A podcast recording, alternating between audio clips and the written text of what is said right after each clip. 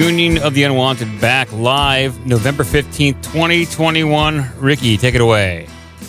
What's up? Another Union of the Unwanted. Just want to remind everybody unionoftheunwanted.com to find links to our merch, links to all our channels where you can find all our episodes. The audio is available everywhere, but we live stream exclusively on Rokfin for we keep it premium for 24 hours. Then eventually the video is free for everybody. So uh, definitely go to Rokfin and check out our channel and check out a lot of these other people who are joining us today because uh, usually a lot of people that are on the Union Unwanted are also on Rokfin. So definitely check out Rokfin. It's one of the few places you can find conversations like we have uncensored. So go support them and the content creators on there. Uh, today we have a fun episode because it's just going to be like a classic Union of the Unwanted episode where we have tons of different guests, tons of different continents, and people from all different backgrounds and researchers. And we're just going to try to spark a conversation. We have some new faces, which I'm really excited about. We got Marc Malone and Philip uh, Fairbanks with us, and uh, also Mikey, who's uh, who I was just on his uh, podcast not so long ago. He another awesome show.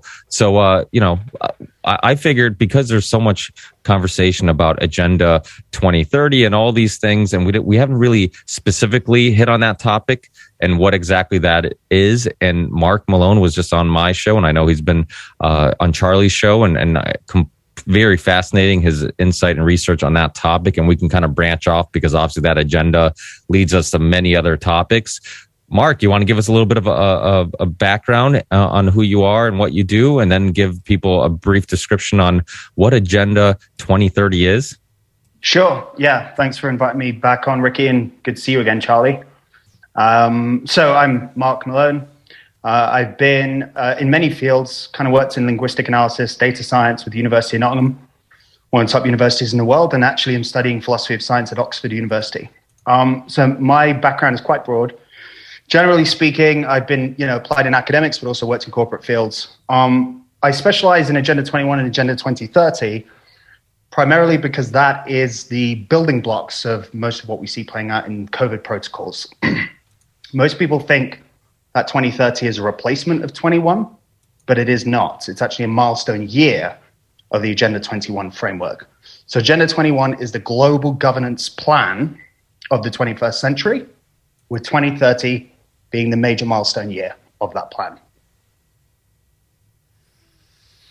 Yeah, and, and yeah, yeah, and and how and can you kind of uh, expand on how COVID and all these things have been a way of kind of fast tracking this whole plan? Yeah, so basically, the the first telltale uh, telltale sign I saw was tier systems. If we look at the United Kingdom, we saw tier systems. So the, the regionalization. What was generally happening, happening was that we saw like tier one, tier two, tier three, and they were breaking the nation up into regions. Why this is really important, wonder if I can show you guys. See my wall uh, over there? It probably looks kind of horrible from this angle. Generally speaking, what we see is a regionalization plan of the whole world. What this basically means if we think of Rome, we go to Rome, we saw city states in the Roman Empire. Across all of Europe, we didn't see the Roman Empire dominating nations as such. We saw city states that were subsidiaries of the Roman Empire. What Agenda 21 basically does is regionalizes the world under city states. So California would no longer be California, it would be SoCal, a city state of global governance. The Agenda 21 framework outlines that very clearly. Basically says if you read the 200 page document, land, water, and air. What that basically means is centralizing land, water, and air, so private and public partnerships combined for the, for the greater good, for saving the world from climate change, right? That's the justification. Agenda 21 was signed in 1992 by 179 nations, including this one, including the United States and the Holy See.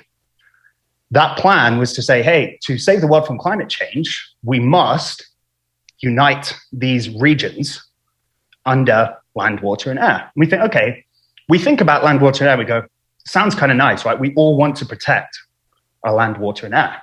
Who doesn't? I do. None of us want to see the oceans dumped. None of us want to see all the fish go from the ocean. None of us want to run out of food. But of course, when you chew on that and you go, okay, land, water, and air, what does that really mean? Isn't your business on land? Aren't your constitutional rights on land? Isn't your house?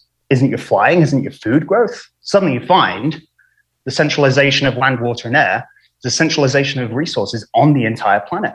And they write this in the Agenda 21 original document, signed by George H.W. Bush, of course. And this was the same year that we saw those uh, old school YouTube conspiracy theory videos, where he was like, when we're successful with this new world order, and we will be, we have a real chance for the United Nations to regain its peacekeeping role. Right? So, what he's basically saying, 1992, when they signed that, was the United Nations is going to come to its fulfillment, the whole idea of what it was supposed to be. But I really want to really hit, hit this point home. It isn't world government, and I've explained this on, on your show, Ricky, and yours, Charlie. It's global governance. And that's really, really critical too, because a lot of us, um, quote, conspiracy theorists, get blindsided by thinking, okay, the world government's going to come any day now. It's never going to come because it's not world government. If you read the literature, Agenda 21, 2030, Great Reset, pick, pick your pocket, it's only ever uh, described as global governance. And why that's really, really important is because that day we thought was going to come, where they finally go, right, jack boot down, no more nations, it's a world government is never going to come. Because the way that it works is it's going to be through the back door via a system called technocracy. And that's really, really important too. So this global governance is already in place now. Just look at the World Health Organization. I mean, Trump couldn't have shut down the nation if he wanted to. The World Health Organization shut down the entire world. Why? Not institutional in the sense that they're legislative, but they are part of global governance, right? So the, the, the point of this is that when you started to see the COVID protocols, tier systems like in the United Kingdom, but also in the United States, right? We saw kind of different states having different rules, and I'm all for that. That's constitutional. That's that's a good thing. But like everything good, it can be used in, in, in a different direction. In this case, it was used to regionalize, break up the United States. We can get into the deeper structure later and, and how that actually works through things called councils, governments, and metropolitan planning organizations. But needless to say, we saw the telltale signs in the beginning that this was really just the coming out party of Agenda 21. And as I said, 2030 is just a major milestone year. So while most of the legislation is in 2030, it isn't in 21. 21 is still the primary driving factor of Agenda 2030. Yeah, eh, that's why I believe that they almost want anybody who would be against some of these things that they want to implement out out of the blue states. I almost think it's on purpose. I, I, heard, I forget who was talking about it, where they were discussing that the Republicans like gave up on California. They're like, we're not even going to spend any money here. And then I was thinking about it. And I'm like, well, it kind of makes perfect sense. Like, if you want to basically fill a state with people that are going to be completely okay with smart cities and all these other things they're going to implement. Why not get everybody who's going to resist out? So, and then it's much easier to implement these things. So it's just a theory, but it's, uh, you know, it seems like it makes sense. Uh, Josh, I know you want to jump in on this. Uh, yeah, I do because uh, this is something I've been uh, studying for about 15 years and watching it all come together is really fascinating because we have to remember um, while this eugenics campaign has been around for really since the beginning of time uh, going back to a lot of the ancient religions of the world that a lot of these elites are themselves obsessed with it was through philanthropy that uh, in many cases these elites were able to get away with a, such a nefarious campaign under the guise of helping people from the rockefeller foundation and now bill and uh, melinda gates foundation. I, I think it's interesting interesting to kind of bring this into how it's affecting us at this moment because what we are about to witness, especially over this next winter, I do believe will set a precedent the likes of which we've never seen before. Um, this whole pandemic nonsense insanity that we've been witnessing over the past uh, almost two years now was just a precursor to something much greater, a part of a bigger puzzle, if you will. Um, he, uh, Marc mentioned uh, technocracy, and I think that is the biggest issue that we face today. Um, for, first of all, how do they get us? Well, first of all, they get us from um, depopulating us with vaccines, of course, with medicines. We've seen this for a long time. The HIV/AIDS crisis, for example, was based in um, forcing medication onto people that was basically chemotherapy treatment, and that chemotherapy treatment was killing people. And then they'd say, "Hey, look, these people are dying from AIDS when they were dying." Dying from the medication that was being forced on them. I actually uh, hung out with one of the faces of AIDS a few months ago, a guy who was on the cover of Time magazine back in the 1980s, and um, he was the guy that they used as a spokesman for for AIDS um, in the 19 early 1980s. Um, and he told me he cured his AIDS by taking vitamin C. Now, I mean, that sounds extreme to many, but if you look into the HIV AIDS uh, lie and scam, it ties perfectly into what we see today and has a lot of the same cast of characters. But what we're seeing right now is when people are getting first of all, um, injected with this obvious poison. And in the case of children, for example, 6.1 times more likely on average to have myocarditis or pericarditis uh, than be hospitalized with so-called COVID. Um, and that is ages 12 to 15. And that's just a, one piece of the puzzle. And it's probably much worse than that. Um, that's just preliminary case studies. Um, we can expect people with severe autoimmune disorders in the winter um, going into the cold and flu season. We're already seeing it. And then, of course, they'll blame us. They'll blame most of us for what happens to people um, when they destroy their own immune system under the guise of saving it. And of course, it's always uh, double think. That's the way it always has been. But what I find interesting about this is this gives justification for the state to do whatever they wish and what they've always wanted to do. And it gives them the ability to lock us up. They're building camps in almost every country in the world. Um, and if we look at the history of Nazi Germany or Stalinist Russia or any of those places, these so called camps that they were creating in, in Germany's case were for typhoid, for example. And they always get people to go along hook, line, and sinker into whatever they wish by scaring people with an invisible enemy. That's what they did with the Patriot Act. That's what they're doing with COVID now. Now, going forward, what I do think is going to happen here is with the destroyed uh, immune function of uh, probably 50% of the entire world going into this winter. We're going to see a lot of people dying and they'll blame us. And then that will push further into what we know as technocracy because, of course, we already have a social credit system. China has had it for years. I've been warning about it. I knew it was coming because we saw it starting to get unrolled in places like Australia back in uh, 2016 with Darwin um, creating a smart city grid where they track uh, people's uh, steps on the sidewalk and their faces through facial recognition. Um, and what this is going to turn into with carbon credits, of course, we're going to have climate lockdowns with um, the controlled collapse of the supply chain. It all works up into the perfect end goal of the establishment, which is complete enslavement of mankind. For example, you get paid more for the last two years to stay home from work, and there's already an employment crisis. Well, what happens next? They they fire 25% of people in the United States. And on top of that, we have the issue of, I, I hear a phone coming in there somewhere. It's not me. Um, I think that's, that's Mike. Mike's phone. Oh, we're gonna have to, yeah, that's Mike's phone. And how do we? Okay, we have to text him because he's uh, computer. It's still going too. That's the best anyway, part. I'll try and go into. I'll try and continue anyway. Eventually, the phone will stop ringing. Uh, so I, I, really think this is important though because when you have um, this level of um, uh, of manipulation. We have the employment crisis. We have people um, of 25 percent of the workforce being fired and laid off, and the labor force participation rate plays into that too, which shows much worse numbers. What that turns into is dependence because food doesn't go on the shelf. We can't get things delivered in time, and they say, well, you know, it's because people are protesting being kicked out of their jobs, stuff like that. No, it, that's just a piece of it. And honestly, it plays into the establishment's plans. Unfortunately, what it is is they'll push us to the point where we're so desperate we depend. Not us, most of us in this chat, but most of us will end up depending on things like FEMA, and they will do price fixing. In Canada, they already have the Emergency Planning Act, Section 18 and 18.1, in full effect. And this document, if you look it up, it's in Saskatchewan, Canada. It was passed already. There's already martial law in Canada, and in this document, Section 18 and 18.1, they have a letter tier system system. And in that system, it shows everything they can do under this martial law system, which includes price fixing, um, taking your home if they wish to, taking your children away. They can they could kill you if they want. They can uh, warrantlessly arrest you, um, imprison you. They could destroy any of your um, possessions, and property no longer exists. They can shut down roadways in order to control the movement of people between county or community.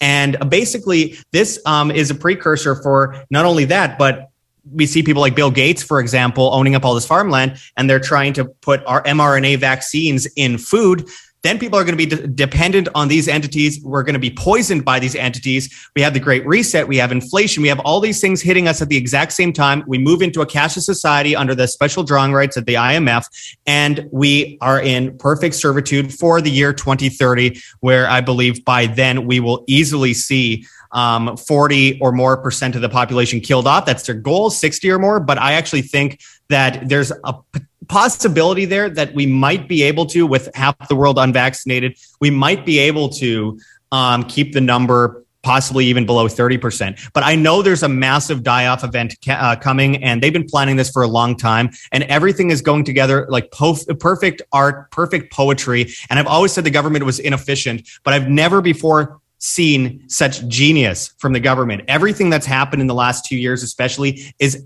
beautifully genius.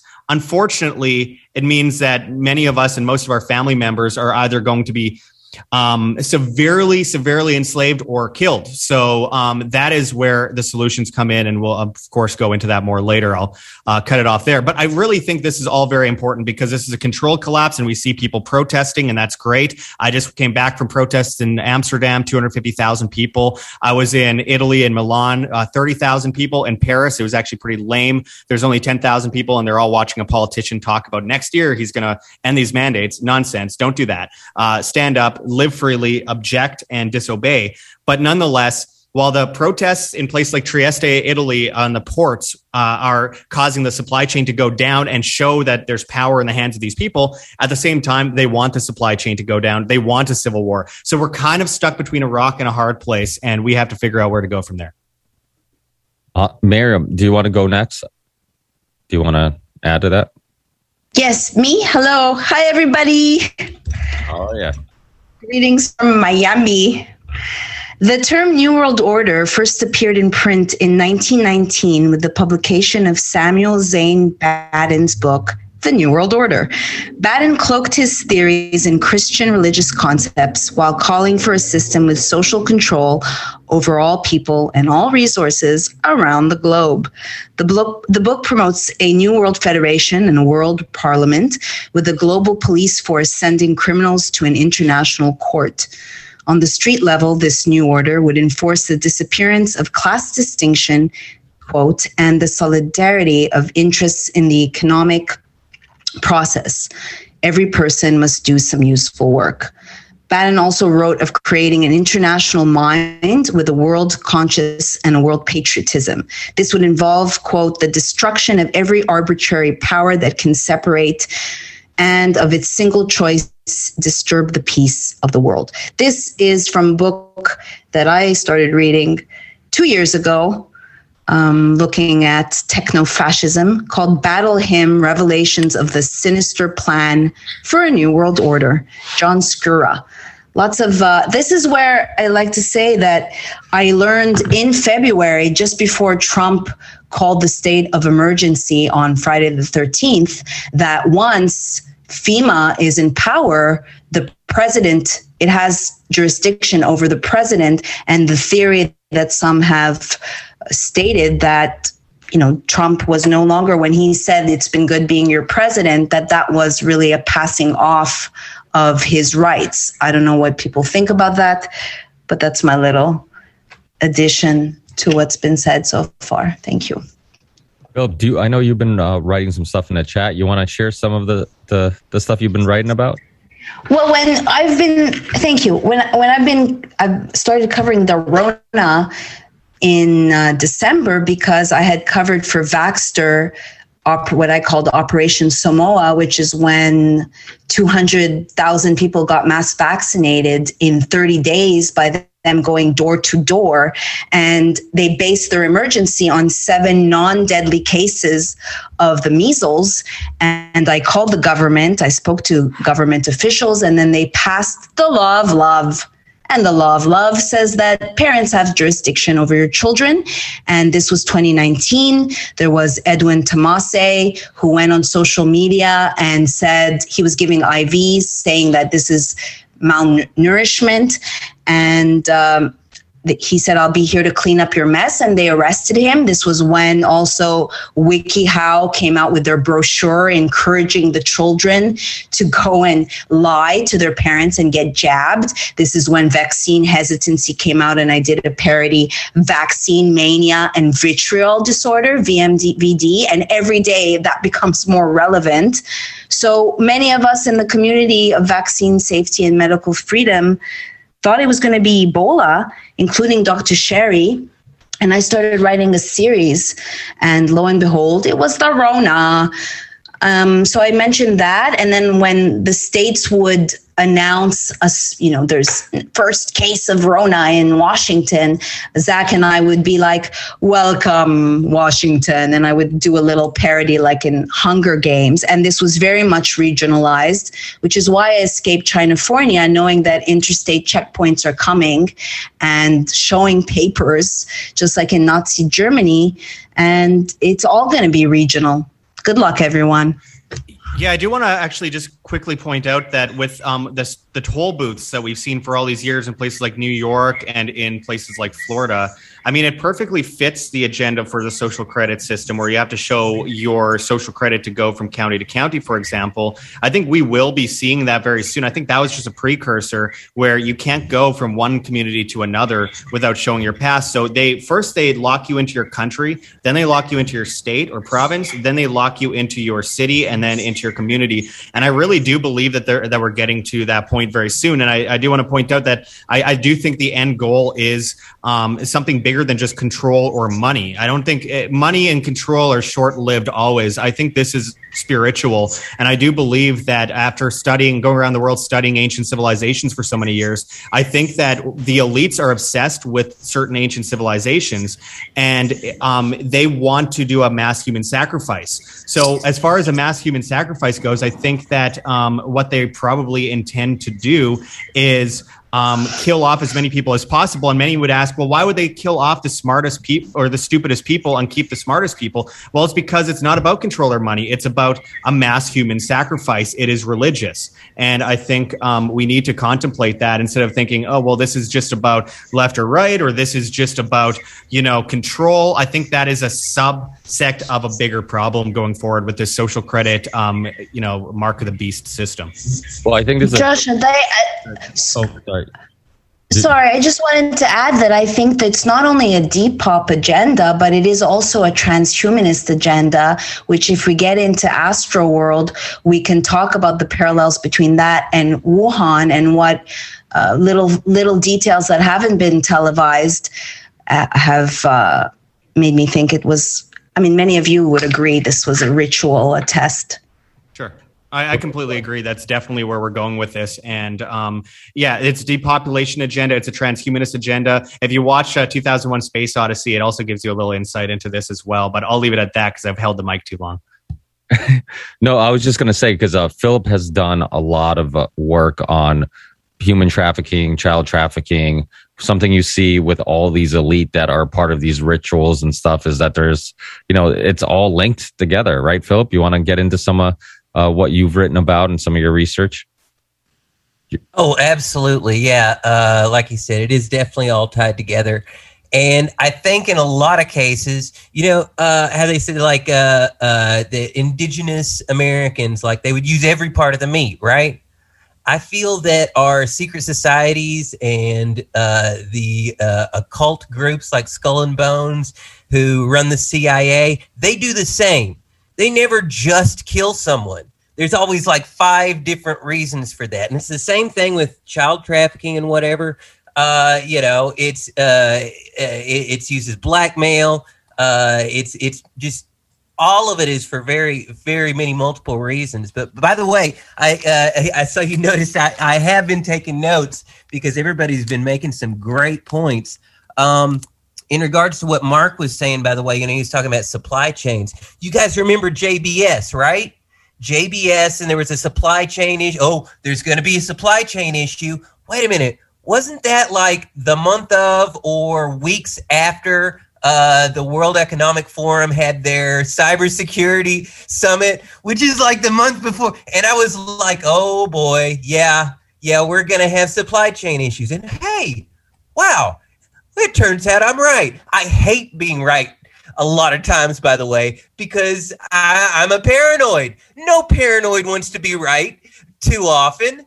Uh, but yeah, so uh, and and as far as the water goes, like Nestle, there are companies like Nestle who, by the way, do you remember when Nestle? Uh, you know, it turns out, oh, they they happen to use child slaves. Yeah, sure, they happen to use children slaves, and then it went to U.S. courts, and they were like, oh no, no, no, no, slavery is illegal in the U.S. Go ahead. Like that's literally how our system works. You know, that's why I can't stand all this, you know, oh, you know, oh, we need to be more. No, you, don't care about any of that. Um, uh, and and it's not just the supply chain stuff. You know, I mentioned uh, wrote here BlackRock, right?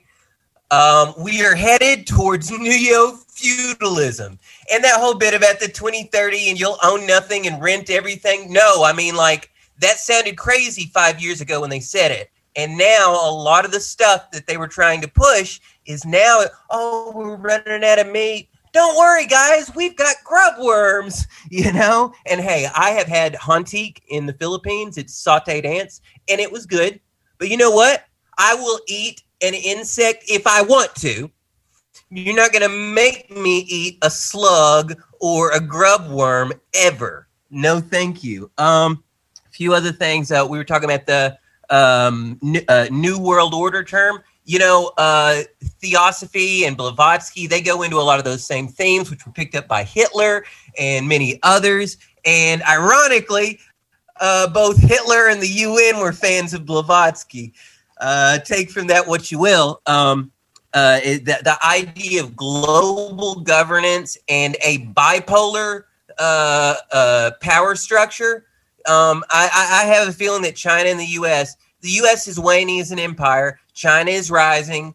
Um, but I don't think that the USSR and the U.S. really hated each other as much as they did on paper. It was good for both of them to pretend so, so that they could crack down and use propaganda and etc. I think it was possibly used as a pretext. I'm not saying they were best friends; they just made the best of the situation.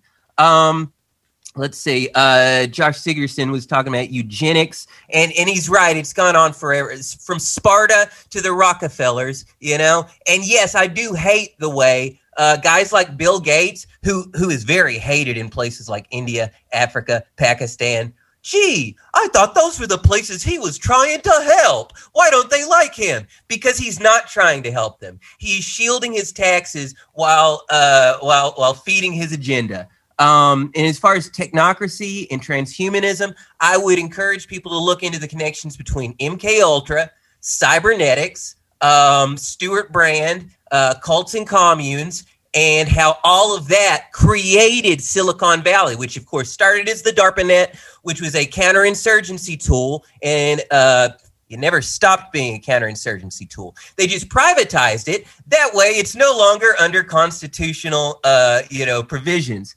Um, let's say uh, the Silicon Valley and the social credit score thing. Yes, Silicon Valley also has a social credit score, but just like with DARPANET to the public internet, um, in China, it's a government thing. So, you know, in the US, our social credit score is run by Uber and Facebook and Airbnb. So there's no constitutional protection once again. Um, uh, smart cities, by the way, uh, that's another one of those issues that I need to get into more. Scary as heck. But yeah, we're seeing a ton of what we call social engineering. Uh, Maryam, thank you for mentioning Samuel Batten. That's a name I didn't know.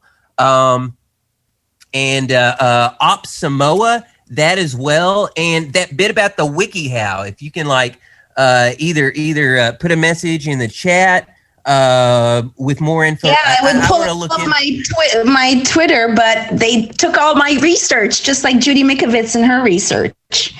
You know, I got unpersoned by Facebook because of the title of my book, Pedogate Primer.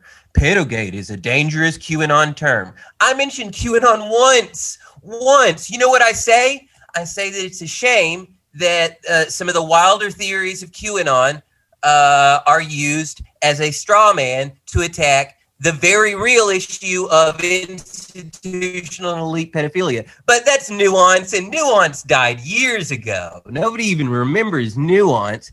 Uh, as far as transhumanism and stuff goes, anybody interested in that?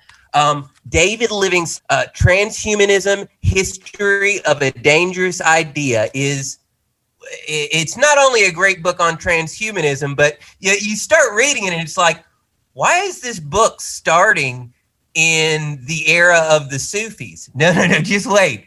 Just wait. It is all connected. All these ancient uh, traditions are tied together. That's why solar lodges and Freemasons and the skull and bones and uh, when it comes down to it, David Livingstone is one of the top researchers when it comes to untangling uh, secret society history. So transhumanism, history of a dangerous idea. I would I would uh, encourage anybody who's interested in the topic of uh, Silicon Valley techno fascism, etc. Uh, check that book out.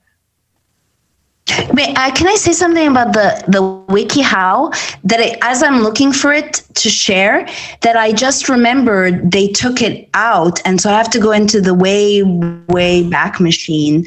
But there's so many things, even in the way back machine, as a journalist and researcher, that they have scrubbed even from the deep bowels, uh, and so I, I, will keep looking for it, but. Uh, they were prepping. This was all, they also had a child that was defying his parents. This is 2019, yo, right? Defying his parents to set the example of my, this is a nutter, my mother doesn't know shit, uh, I'm gonna go get jabbed. Wow. They also scrubbed the, the Agenda 21 publication, by the way.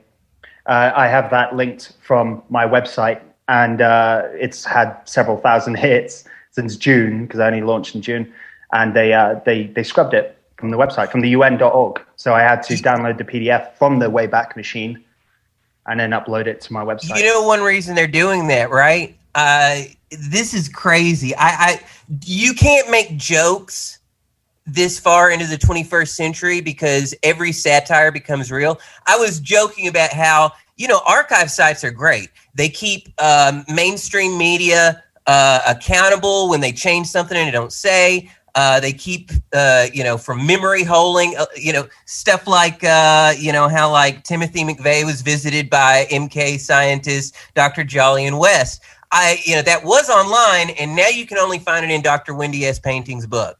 Um, but this is one of the reasons there is actually a group.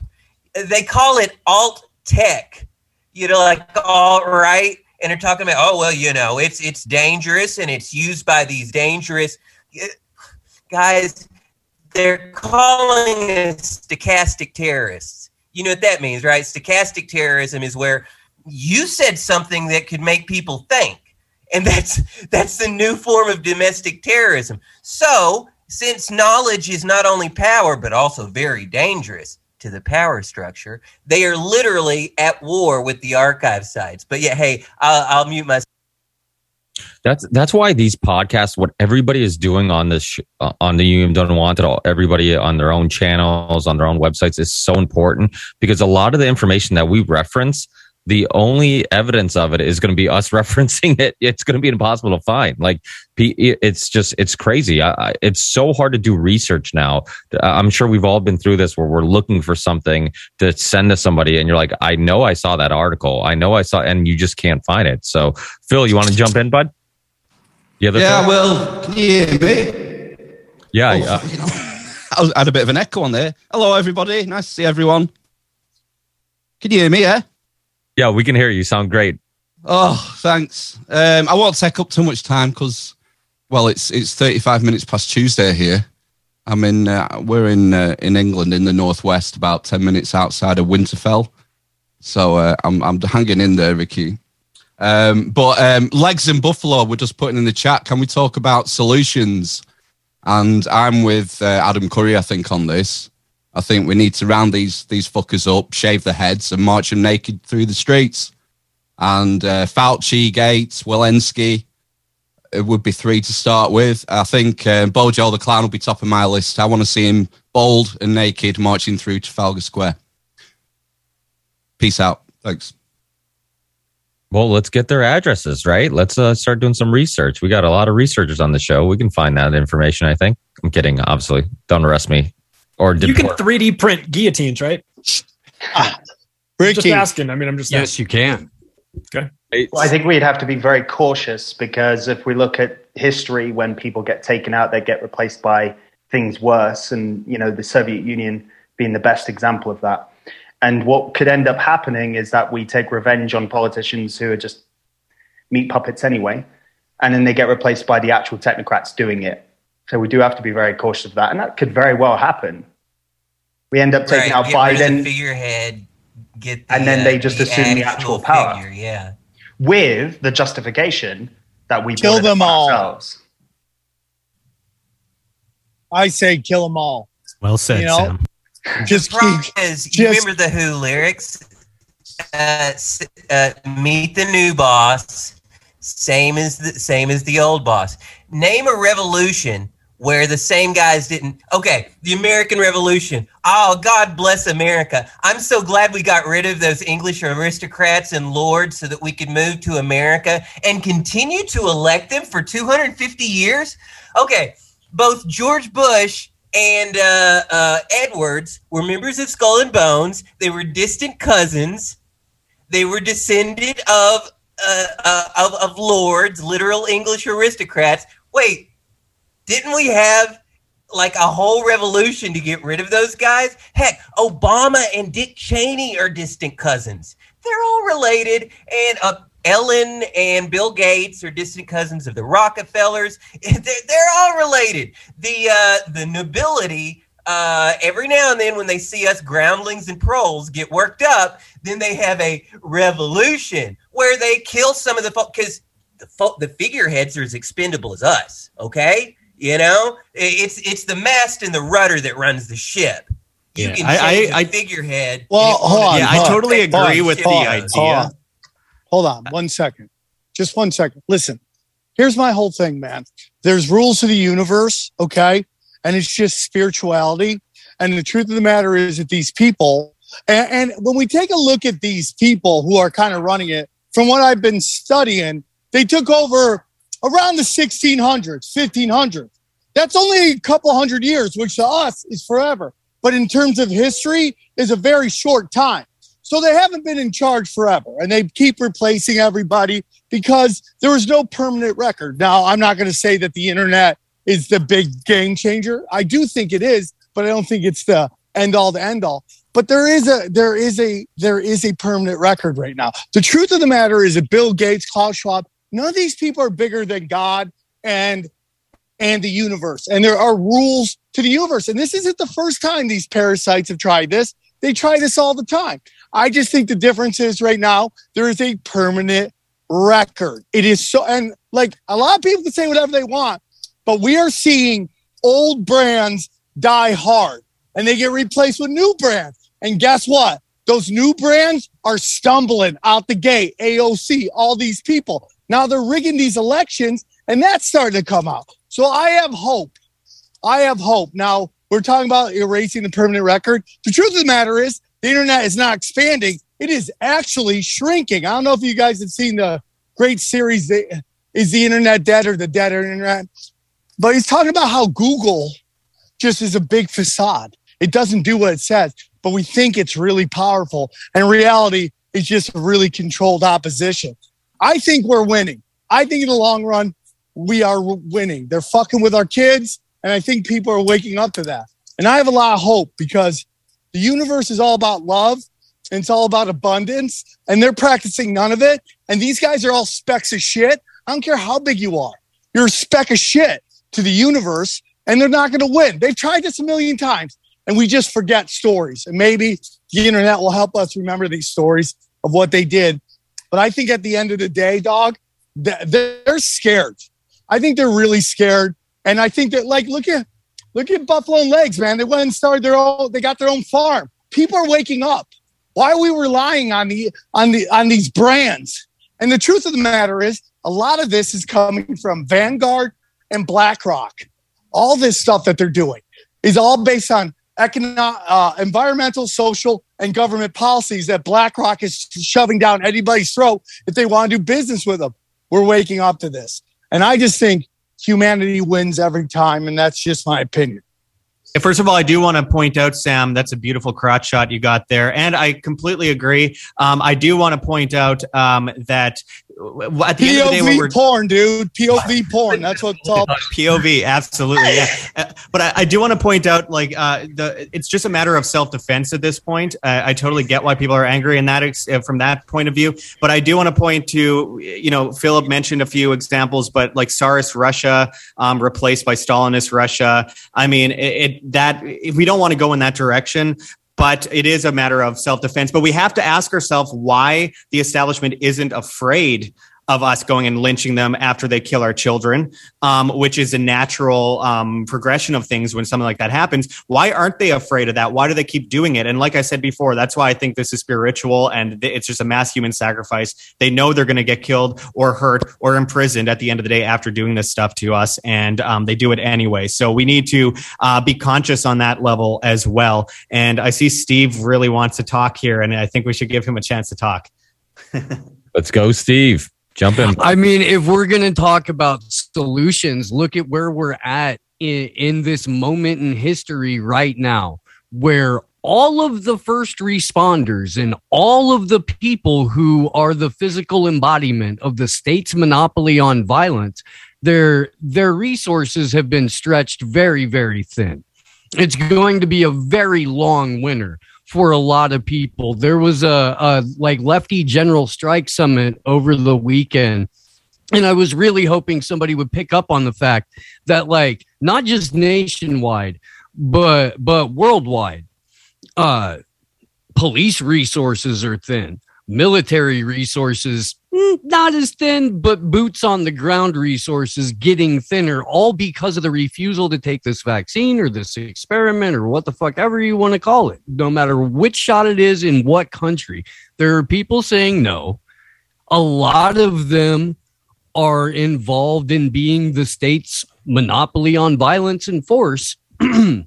they're they're not going to be around. You can have sustained direct actions. You can have sustained strikes. If you target which areas those are, like, for example, Uber drivers, firefighters, and then maybe bus drivers, all go on strike at various times for extended periods of time while direct actions are taking place. The resources of violence and force for the state are spread so thin that you can come in with parallel structures. Hey, we've got, you know, a restaurant to feed you. Yeah, we take crypto. Yeah, we barter. Yeah, we trade. You know, implement counter economics. You pull away from the centralized systems of authority and the centralized systems of financial control. Then you got something going. Scott Horton and Dave Smith say that 60 million libertarians under arms, technically, you don't need a government. I agree. Who, who wants to jump in next? Mikey, Alex, false reality. Alex, you want to jump Yeah. in? Alex, you want to go ahead? Sorry. Uh, You're, you're muted. I mean, okay, I'll, I'll take a shot at it because I, I want to pick up on the spiritual thing that's been kind of brought up a couple times, and then Sam kind of nailed it, and then I don't know in my mind he kind of backed off it or rolled over it with "Let's kill them all."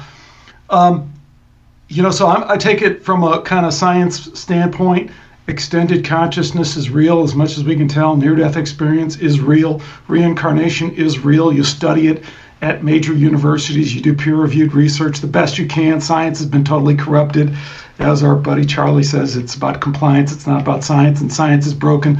But science is still a legit way of looking at that. What that tells us is that, you know, George Bush Sr., who just died, he ain't to have a very good near death experience life, life review, whatever the fuck it is, and ain't to be one that I'd want to face.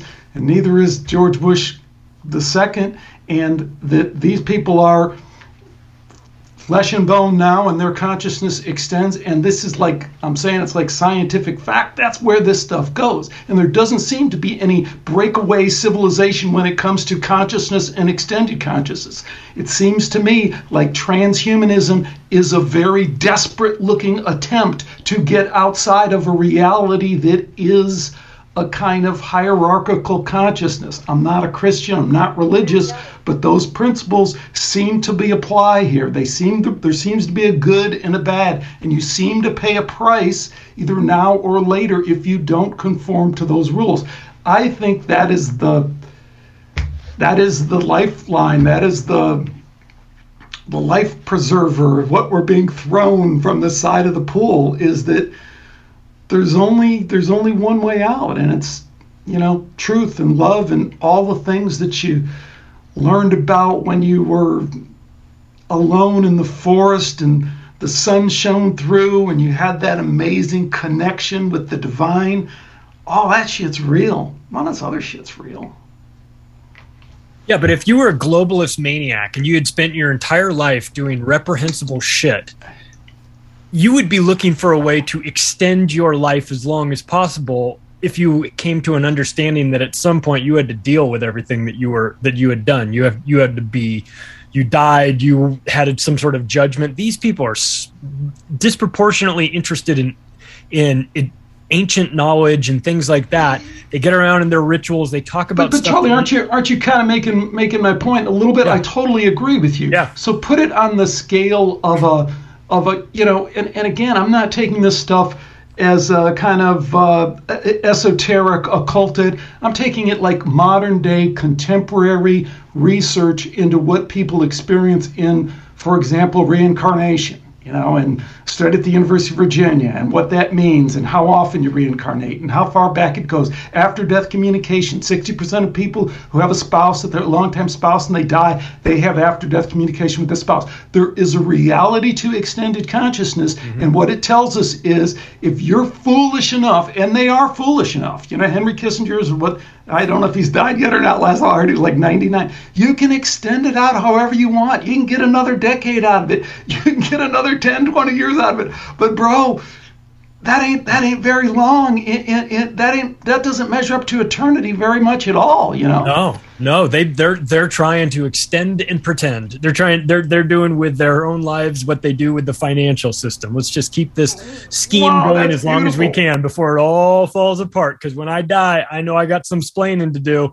and it's not going to be good. Henry Kissinger will be hung by his nutsack for eternity if there is any justice in this universe.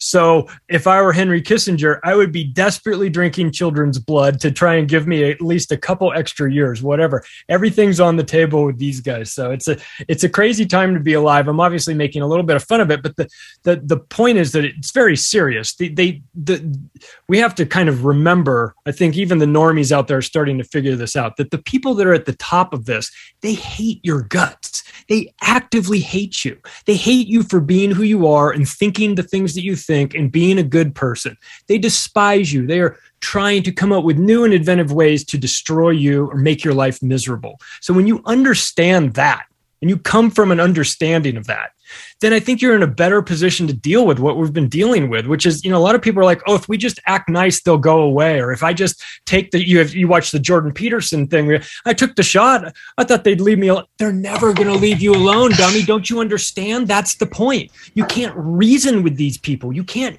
you can't negotiate with them. So we, we, we've got to sort of wake up and get you know, I'm not this crowd. If you're listening to this, you know what's going on. But if you're a normie out there, you need to reevaluate your relationship that you have with these people in positions of power. Because once you understand that they do not like you, then it makes it a little bit easier for you to stop following their insane dictates that will never end until we all remember the one thing do not comply with unjust orders. You just don't have to.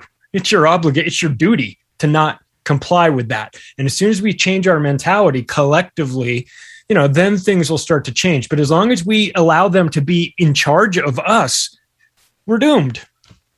Well, Yeah. any You're relationship have- with government is go going to be an abusive convince me that relationship with government. Kissinger isn't just a sentient liver spot. Sorry, I'll bow out.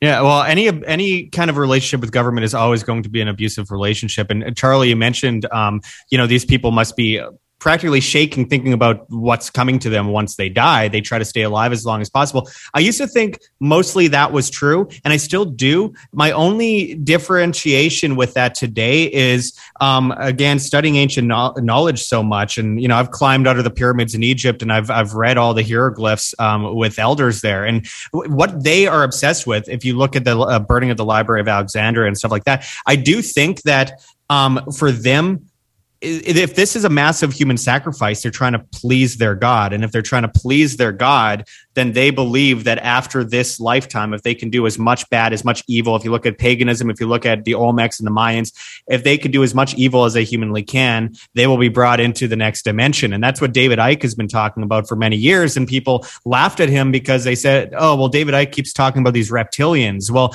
that's maybe a bad word for it. But um, what it is, is it is their ancient religion that they're dependent on. It's what Masons have been uh, obsessed with for many years. It's what used to be in the Library of Alexandria. It was just destroyed and has been hidden in different places around the world. The Vatican, um, one of the most evil places I've ever visited. Um, you know, yeah, but it, Josh, there's just no evidence that any of that is true, and that's why I keep pointing to the modern day contemporary scientific evidence we have of people who are encountering extended consciousness. To me, what Charlie's saying I, I, think fits closely with what you're saying is people throughout history have invented all sorts of crazy schemes to try and get outside of the reality that consciousness is was it is what it is and there is a moral imperative to do good and not do you know not do evil stuff. And the whole idea of you know uh, we can't you know the bible says the bible which is the biggest psyop going for you know, Christians have perpetuated us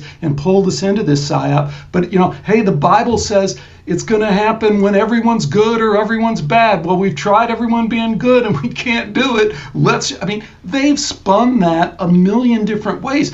But again, contemporary understanding of, atten- of extended consciousness, the best we have it, offers no support for the idea that these guys are going to be able to escape the gallows, uh, escape their their fate. I just well, I, I personally I personally generally g- agree. Um, my only issue is only the idea of um, what happens to them on Earth uh, mattering that much to them. Whether what they believe is true or not, which I don't believe um, the elite are um, uh, are going to be doing very well after they die.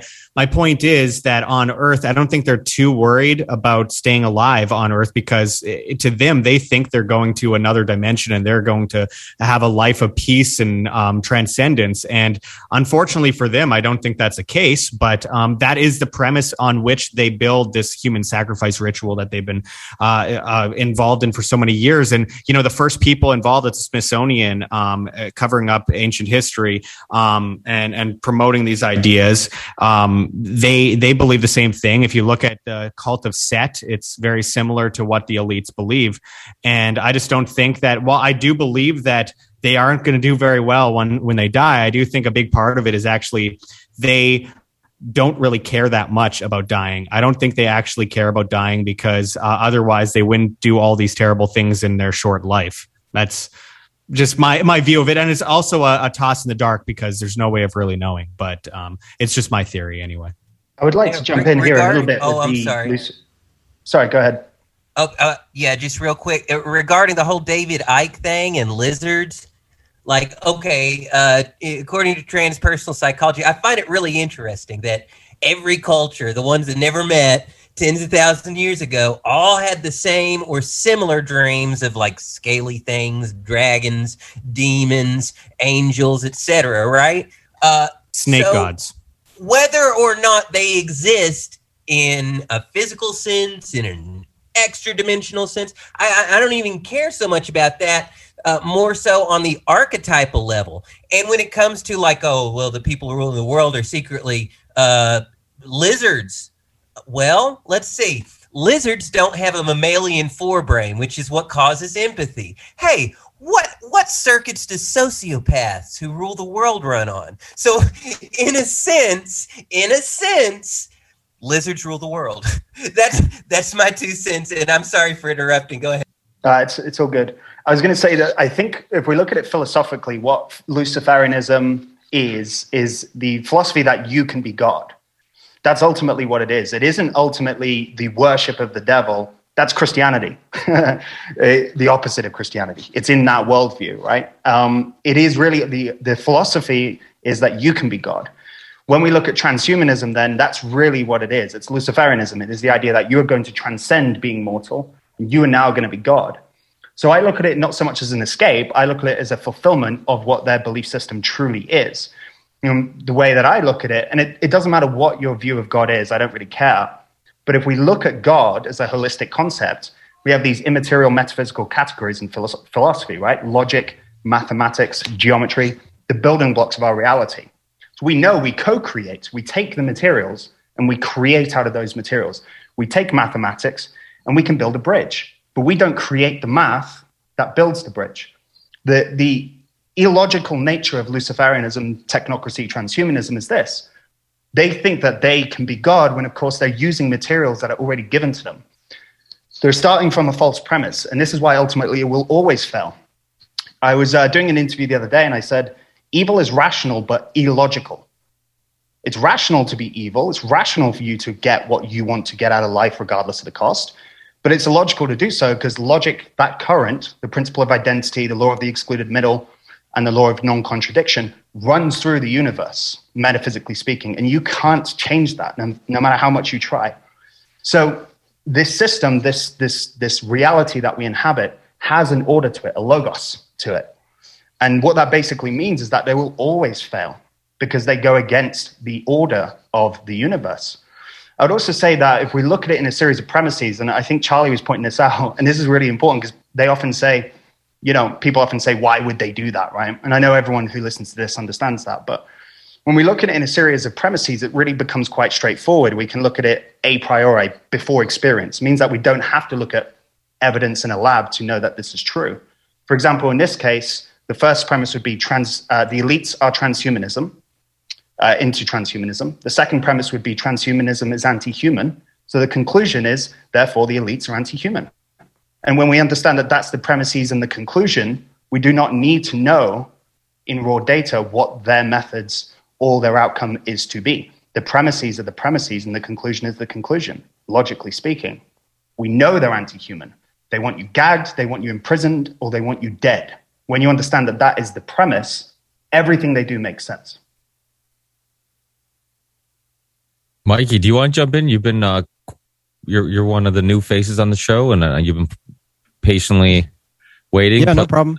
Orange mic. Uh, thank you for the invite and have, having me come on here. It's one of the most fascinating topics that I've been like into since about 2008, and it kind of started with like Alex Jones and like all these like different documentaries. And it's not something I normally talk about because, yeah, honestly, I I don't have an answer. I don't like talking about things that I don't know how to solve and and fix. But I I have noticed that you know more people are speaking out, and one of the solutions is is you know really attacking your chamber of commerce and speaking up. You know, like Alex Stein, he goes to you know the the the city council here in Dallas quite a bit, and you know whether his stuff is just you know comical and he he's outrageous he's really making a mockery of like their the the city council system is like they really don't listen to you but there's enough people that are listening to your message. And if you just stand up in front of city hall and you just keep talking i mean there was a woman who used to go around the country and just talking about agenda 20 and joined agenda 2030 and she recently died. I can't remember her name. And uh, there was uh, there's a few other doctors. Yes yeah that, that's it.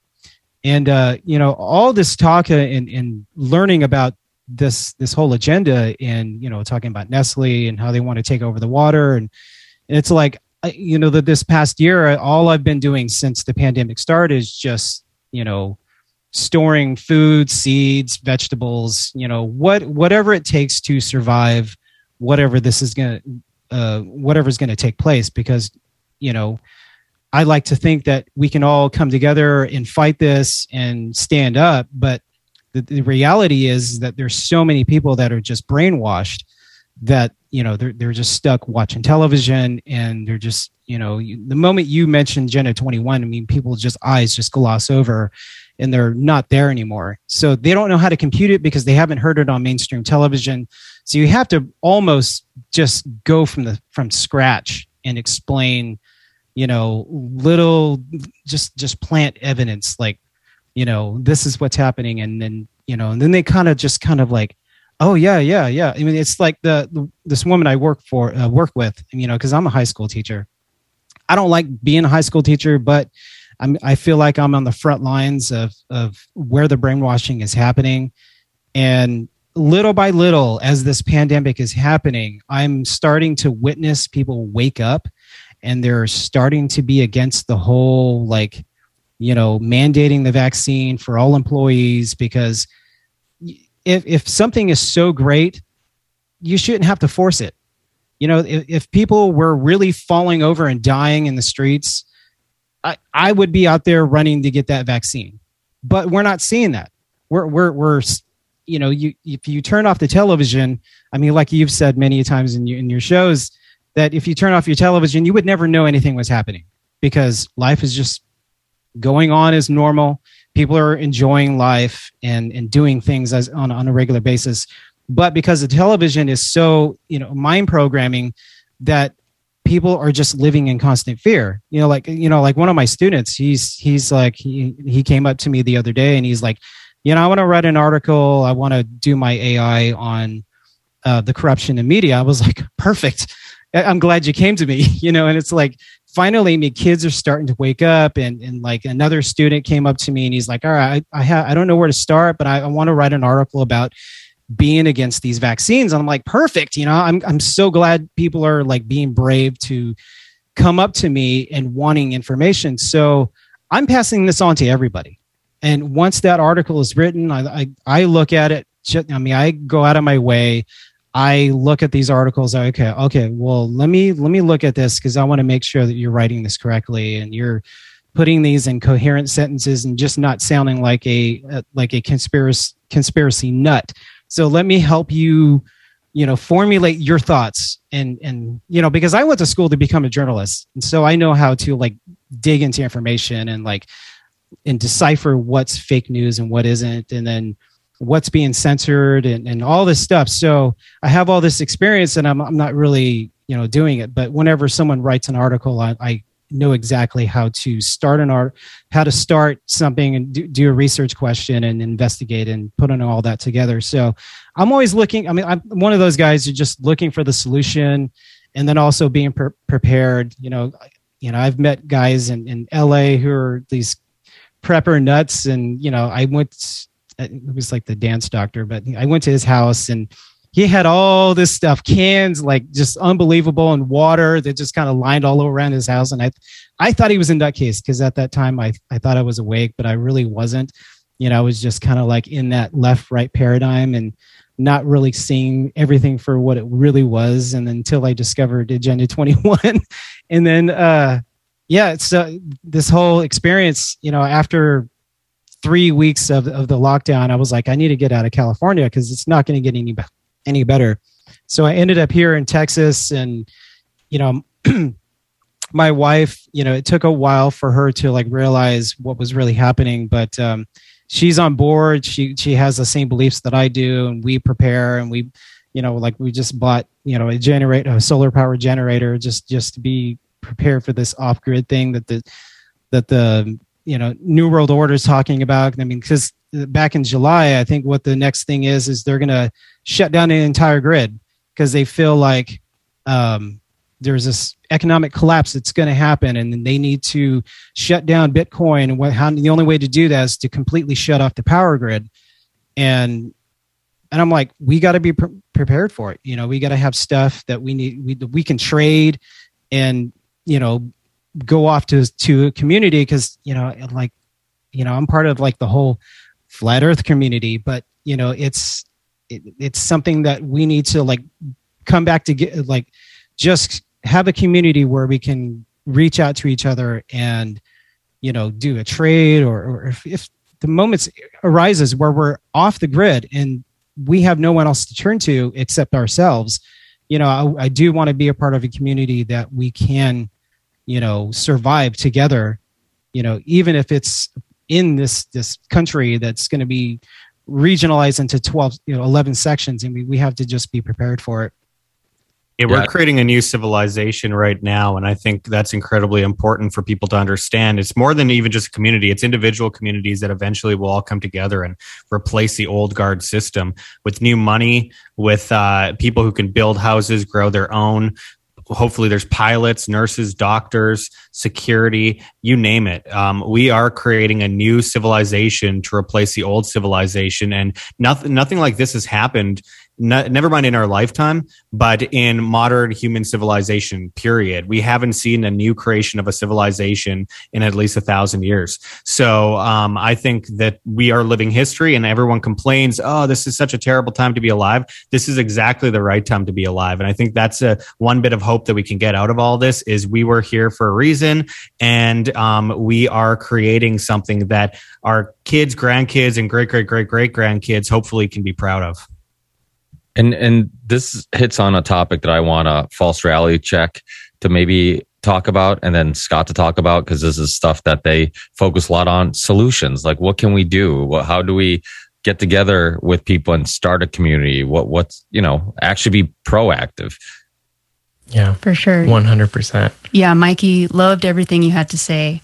Um, it's interesting. We, in case you don't, for those that don't know, we recently left California, got pushed out of our jobs um, because they mandated the vaccine. And so we said no, no way. And it was a great opportunity to just get out and do our own thing. Yeah. So we've been here for almost a week and really haven't connected to the TV or what's been going on in the world. And you know what? It's it's normal. Yeah. You know, you're totally right. The television definitely uh, puts a damper on situations, but I think the kids are the last straw. You fuck with the kids, people are going to stand up, and that's what's coming up. That's what's happening right now. Yeah. Um, but yeah, just just with everything that everyone's kind of saying, um, what with Alex kind of brought it back to the spirituality of everything. We've been we've been growing in our spirituality and consciousness, meditating a lot and trying to connect to our higher self as a part of this process to move here to Idaho. And we're also we started gardening in California. We wanted to grow our own food. We wanted to get out. We want chickens. We want animals. And we want to be a part of a community that wants us to be a part of their community. So we got here to a small town and we're linking up with people that apparently grew up in places that we grew up in, the same cities we were born in, the same cities we grew up in, and they're here now, but they're older. We just linked up with a, a homesteader who's giving us raw milk and fresh eggs every day. And so we're we're able to do that. Your neighbors want to be there for you when you disconnect and decentralize, and that's the solution. This here is the revolution, and we need to act on it. We can't just just talk about it. We got to do what they don't want us to do, which is make the supply chain so short they can't take it away from us. That's what we got to do. Yeah, we can't fix this system. It's busted. I'm sure we can all agree on that. So let's start our own thing. And Buffalo and I are on our way to just help the community around us for what's coming. Um, it's going to be good. Scott, you want to jump in? Yeah, yeah, I'll jump in. That's that's so great to hear you guys. Like, uh, it's so inspiring. I've loved following your story and uh, you're you're you're just breaking away. You know, that's so cool. Um, I was gonna ask you guys, have you- any of you guys seen the movie The Conspiracy? It's like a 2013 movie. Yes. You guys know what I'm talking about? Okay, that's one of the most epic movies ever. If you haven't seen it, you got to watch it. It's so great, and it's just one of the things that struck me in that is it's, it's like about these guys that uh, kind of fell into conspiracy, like just the truth movement. Like they were they they started this project to like make fun of this guy, really, that they thought was a conspiracy theorist, and then they're like, holy shit, wait a minute, maybe there's some truth to this, and they start waking up, and it's so funny watching one of the main characters story evolve because he event- eventually he's on this he's on his computer he's looking up intentional communities like oh i'm going to get off the grid and go live in this intentional community. And i feel like no matter what at any point in time throughout history when as soon as you go right going down this this path of seeking truth you're always going to end up in a place where it's like oh my god i got to get the fuck out. But it's just so funny because now here we are you know now we're literally in that place you know and you know here we in our community we're here in oregon so we're right in the middle of you know a lot of crazy shit and so this whole last couple years you know we've been really trying to figure out ways to pull out ourselves um definitely you know, a, big piece of that too has just been like being very vocal, very active, going to protests, going to rallies. And I'm kind of having this like existential crisis right now where I'm just like, and I can't remember where I heard it. I heard it somewhere. It might have been somebody in this, in this room. And I apologize if I'm, but, uh, basically like I had this epiphany moment. I heard someone say, you know, it shouldn't matter what they do because we are just going to build our own, as Ed always says, we're going to build our own better. You know, like, like, it shouldn't matter what they do, what what laws, whatever. Like we have to be self sustaining in, in every single way. And like what uh, legs you just said is that, or, or Buffalo, sorry, like like make the supply chain so short that they can't deal with it. You know, and just finding ways to network uh, locally here in our community. Um, and so, you know, I had the opportunity uh, to hang out with Derrick Broze uh, when he was on his Greater Reset Activation Tour up in Portland, and uh, got a copy of his book here, the Conscious Resistance Trilogy. And uh, I don't know if any of you guys have read this particular book, but it's absolute must read. Uh, I've I've had. Uh, you know, it's, it's, I know it's very much an overview about this sort of stuff, about the idea of just living without government. Like, what would that look like to live in a world without government? You know, like, and so these are new concepts to me. You know, I'm out there fighting the system and spending all this energy fighting the system, and I'm just thinking, like, you know what? I don't even think it should matter what they do. Like I want to build something that survives no matter what. And, and and one of the good like there's this part in here where he's talking about you know back in uh, the era of racial slavery here in America. Um, uh, says basically people always thought that just slavery was just an accepted thing and that it was something that was required in order to have civilization. And even it talked about like some of the ideas about how the slaves themselves, you know, they would argue and, and fight amongst each other, like whose master was more prosperous. It was like a bragging rights type of thing, you know, and in that, and, and, and even, and even then they, they felt like, we can't have society without slavery. And, and the argument here being is that like, you know, uh, you, and it is actually taken from the narrative of the life of Frederick Douglass, a book that Doug, Frederick Douglass wrote, where he's talking about how, like, you know, back then, like, nobody thought there was a world that you could have. You couldn't have a world without slavery. You had to have slavery in order to keep society intact. And it goes on to talk more about how, like, we need to get out of this mind frame that we need that, like, why do we need this authority? This authority you know the argument for having this government and this authority is to prevent crime and prevent war when in fact it's the government itself that's creating all this misery we have to go back and, and take a step back and remove ourselves from the idea that the government has any validity whatsoever and the whole idea of authority it just it's just it's been a really cool exploration for me and i'm really just kind of just like you know what yeah i don't even want to i mean it's great it's fun to go to protests i'll probably never stop going to protests and bullhorn and shit but man I'm just like, you know what? That's a, just a waste of energy. I could instead spend that Saturday driving up to Salem. Instead of doing that, I could spend my Saturday, I don't know, doing this or that, you know, something in our, in my community within, with my little freedom cell, you know? Um, we've had some politicians reach out to us recently, some people that are running for governor of Oregon, uh, wanting to come on the show. And we're just like having a conversation amongst ourselves. And we're like, I don't even want to have that conversation. I don't even want to platform like politicians. Like I'm not even like we just want we want out, man. We want out so bad, and uh, so it's just been a really really interesting journey. I just really want to encourage you, if you guys haven't read this book, Conscious Resistance Trilogy. This book number three is where I'm at right now, and it's called uh, it's called uh, the Manifesto of Free Humans. And I'm just like, okay, you know, you know Scott, not to yeah. not to go all skeptical on you, but I just yeah. reread uh, Frederick Douglass I think you, you're you're kind of misrepresenting the gist of what he said. He, okay. he represented that as sometimes some of the slaves would fight on they what the masters would do is they'd let them all get drunk on Sunday on Saturday night. And he said sometimes they'd fight, and sometimes the fights would even get to you know that kind of thing. But Absolutely not. Absolutely not. His his story. The, the thing that I think is most telling about his brainwashing, the mind control, is when he eventually escapes and gets up to Massachusetts. He he, he's amazed that people who are not enslaved, that, that uh, in an economy that isn't dependent on slavery, is as prosperous as it is. Yeah. Because yeah. when he's in the South, he thinks that the only way the economy can even work is by this plantation system. And now he gets up there in Massachusetts and he says, even a guy who's just working on the docks, he lives in a nice house, he has a good meal on his table, he reads these. Uh, fine books in these magazines. So I, I, think anyone who hasn't read Frederick Douglass and read how the fucking uh, town priest and pastors would come over and they'd say, "Hey, boy, come on over here, fill it up, fill up my cup," mm-hmm. and that, that that's what he's talking about more than anything else. And he's talking about how complete i mean imagine that imagine how we how we because that's the other part of all this shit. You want to talk about agenda 21 and stuff like that? We've gone through a lot of sl- a lot of shit but we enslaved these fucking people for a long time. And then for, then we set them free set them free as if they weren't free to begin with. And then for another 100 years we picked and enslaved them again. So it's it's tricky. Our whole history is tricky, and our history going forward is going to be tricky. And what is the threat of what is the threat of China? Is China the model of what we're going to, or is it our biggest enemy? Is somebody who's is there somebody at the at the wheel who is looking at things and looking at a global con- conflict with uh, China. I threw out there the ET thing. I just can't imagine how we have these conversations and we're not acknowledging the fact that the United States government has acknowledged the existence of ET and has acknowledged that for the last 60 years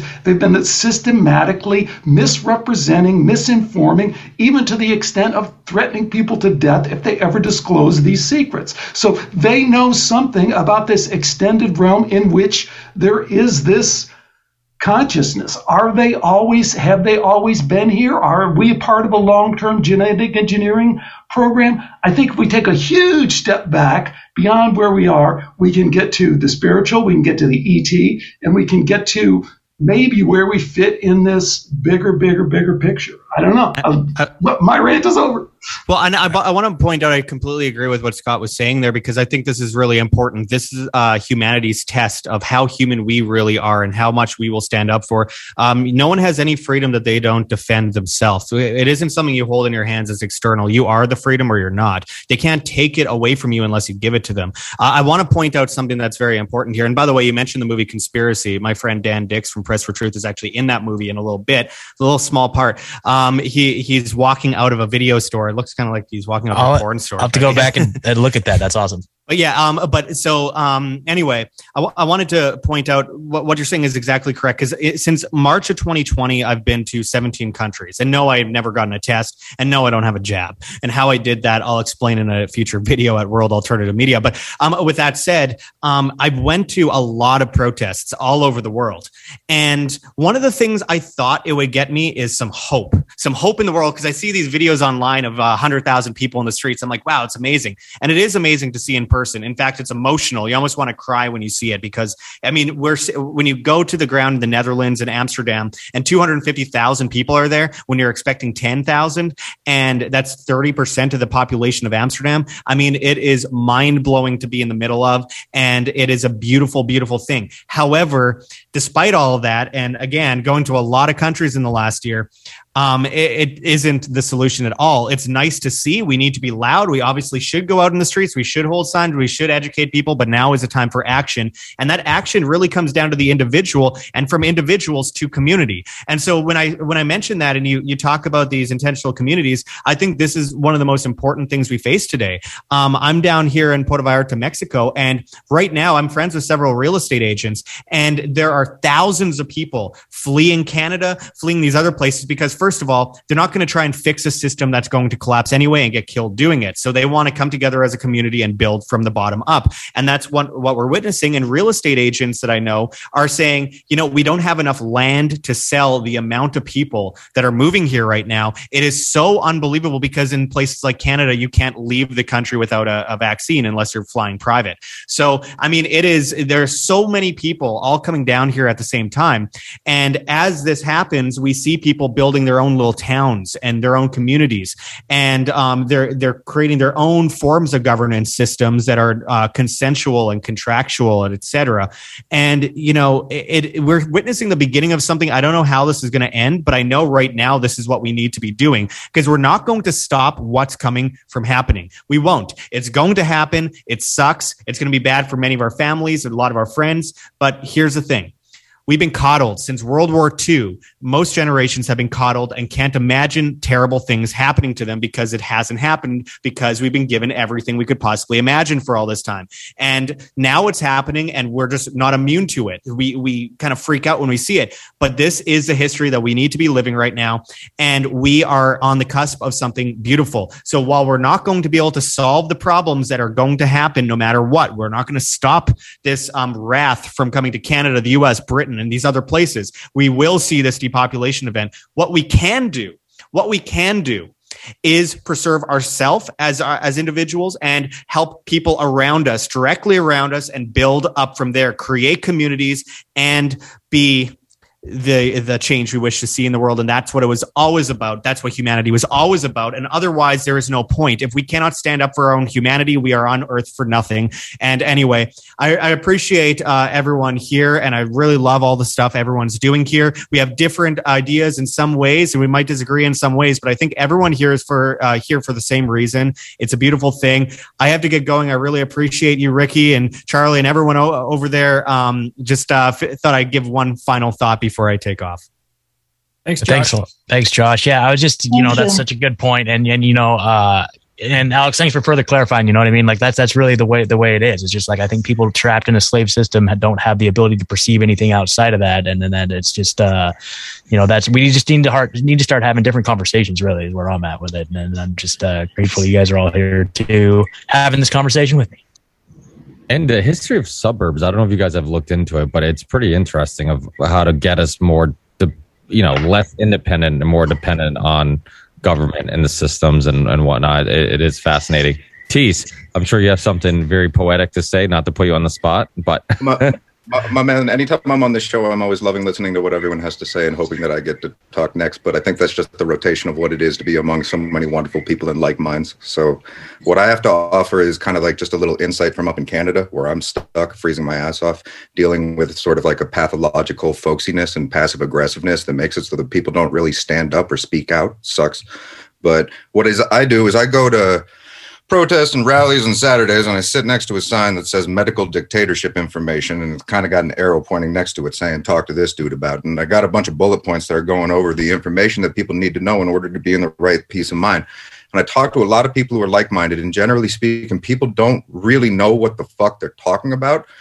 And then you go to the people who study this shit 24 hours a day nonstop, and we could know it on another level. And we know it on another level because you got to study it that much to actually know it on the level that it's happening at. And then you have to succinctly and cogently articulate that and pass that torch to other motherfuckers and the laymen who just aren't necessarily ready to hear like the fine-tuned semantic details. You know, they just want to know whether or not they're going to be eat next Tuesday. You know.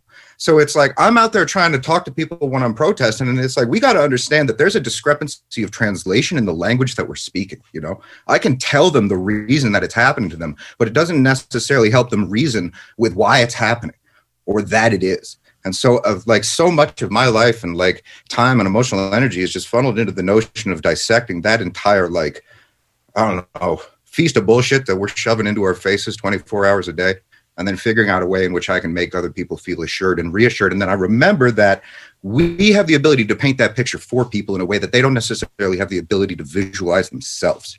And think about what assembling furniture is, how fucking easy that seems. But if you don't have the instructions for that furniture and you've never seen the way that shit looks put together, you're going to either need the book that tells you how to do it or the motherfucker who's done it himself. So that's who we are. I think we just need to go out there and remember and remind each other that the language we speak is a refined art form of the study that we've done and communicating that to other people that's the solution so i think like let's find a way that we can do that and and we'll we'll come up with a solution together you know I did a video on cults um, because I, I did some behavior analysis at the University of Nottingham in England and did a video, quick live stream about it a few months back. You know, because obviously the COVID climate people, particularly COVID at the moment, are, are in a cult, uh, of course. And what I found when I was absorbing some of the psychological literature, because what I used to do is just basically build models, and I was kind of looking at it as a beginning, middle, end type of thing. And I found that the beginning cause of why so many people have gone into this cult wasn't even something that happened in March. It was before March of 2020. And the three primary driving factors were social isolation, social isolation before COVID happened, lack of life philosophy being the second, and the third being anxiety, just generalized anxiety what ends up happening as March 2020 comes in and the COVID narrative comes in is it gives people a solution to those three problems that they had before. And this is what all cults do, by the way. Doesn't matter what scale it is, it scales to any size. And this just happens to be the biggest we've ever seen. Um, so it, what happened is that March 2020 comes in and then you suddenly have a solution for social isolation because you now have a group happens to be the biggest group in the world, you now have a solution to your lack of life philosophy because they've given you a narrative. And that narrative is two weeks to flatten the curve. That narrative is we're saving lives, saving the NHS, et cetera, et cetera, saving the healthcare system. And then they've also given you a, a solution to their anxiety because that narrative is the tunnel for you to put your anxiety into. It's no longer free floating and generalized. You're no longer anxious because you're not doing what you're supposed to be doing with your life or all of the reasons we get anxious. Uh, you're now anxious because of COVID and you, you have meaning. You have a get out of jail card of your life you have meaning. And this is why it's really difficult for us to communicate to people because you're trying to break them out of something that has, in a sense, saved them in their view. They don't even understand that, obviously, a lot of the time, subconscious to them. But for some reason, this thing has saved them. They don't understand why. Well, because it's it's it's solved those preconditions, those those issues that they had prior to March of 2020. And what I recommended, there's a few things we can do, which is essentially the the ending of this model. A couple of ways we can communicate with people that can help. Now, this I must stress is the middle block of people, not the so let's look at it as people like us or people that are on freedom side are 20% Pareto distribution, so 80 20. And then you have 40 that are in the middle, and then you have like 30 that are full globalists will never change. So I'm talking about the middle 40%, not, not the entire 80%. One thing that's really helpful, of course, as we all know, data is completely useless at this point. Uh, you can't show them any facts. That, that doesn't work because, of course, they're in a cult. It's like saying, hey, that supreme leader wants to bang your wife. And he's like, and then they say, yeah, man, it's just, it's the new baby Jesus. Don't worry about it. I'm like, mm, don't think that's what it is, mate. And he's like, no, that's definitely what it is. Yeah, because that's what he told me. That's what Fauci told me. That's definitely what it is. And there's no way to reason with it. But we can get around that. One thing, easiest one is questions. You know, just ask them basic questions like, hey, look, dude, I'm not against the vax. You know, it's just, I'm just curious. Like, do you think it's weird that it's mandated for a 0.0001% mortality rate for most people? But the best one that I found is stories. Stories are really effective, indirect suggestion. Uh, this isn't manipulative if you're being honest. I'm always honest. I don't lie about anything. And I usually tell the story that I thought Brexit, the United Kingdom leaving the EU was a good thing because the EU is a stepping stone to global governance and all that. And it turned out I was wrong. It didn't do anything. It just it didn't halt anything. It was a complete waste of my time getting on board that train. So I that when we tell stories like that and you kind of go through how you were invested in something for a really long time and you made a mistake and it's okay that you made a mistake you know? That helps a lot because that what we're doing is suggesting to them that we have also been those people that have invested in in things that we were wrong about. And they can relate to that and then there's a sense of empathy and then they can get out of it. And the final one is, is leading by example which all of you guys are already doing and all of you guys have already talked about uh, and it's quite amazing honestly just to see this diverse i feel like there's just something about this field that it's like meeting family or something it's like suddenly we could all just hang out and get smashed on whiskey and probably have a great time. But the point is, is that this uh, leading by example is really important because if we go back to the precondition, it's the social isolation that was the first precondition. It, they don't want to go back to that, so we have to constantly remind them that when they leave the cult, they have a place to come to with us. They can come on our side of the fence. We're not going to abandon them. We don't want to ostracize you. It's okay to be wrong. You have a place with us we don't want you to leave the cult and be abandoned. We want you to come on our side of the fence. And leading by example, it's sort of like we had a great time. Look at the interesting conversations and the interesting things we do with our time. Think of the sense of purpose that we have every day when we wake up, knowing that we're facing down ultimate evil. Leading by example for us, it shows them that they have a place and a better life with us. Sorry, that was a long one, but I thought it was worth saying. It's all right we're, we're about an hour and a half in, so we are going to start winding down soon. But if there's any specific topic or story or anything that we've been talking about that you want to expand on, please do. So I would love. On. I would love to say something about Astro World. Um, is that okay? Sure. So, in regards to Astro World, I uh, one I went on the page yesterday uh, the FAQ page. And one thing it said it was a non cash electronic uh, credit system, which I found really interesting. So that was prepping because it, the, the slogan was see you on the other side, a whole new world. They also had Earth, Wind, and Fire, which uh, I believe Marc touched upon in the beginning of the page. But one other thing that was very interesting, it explicitly said no vitamins or supplements permitted.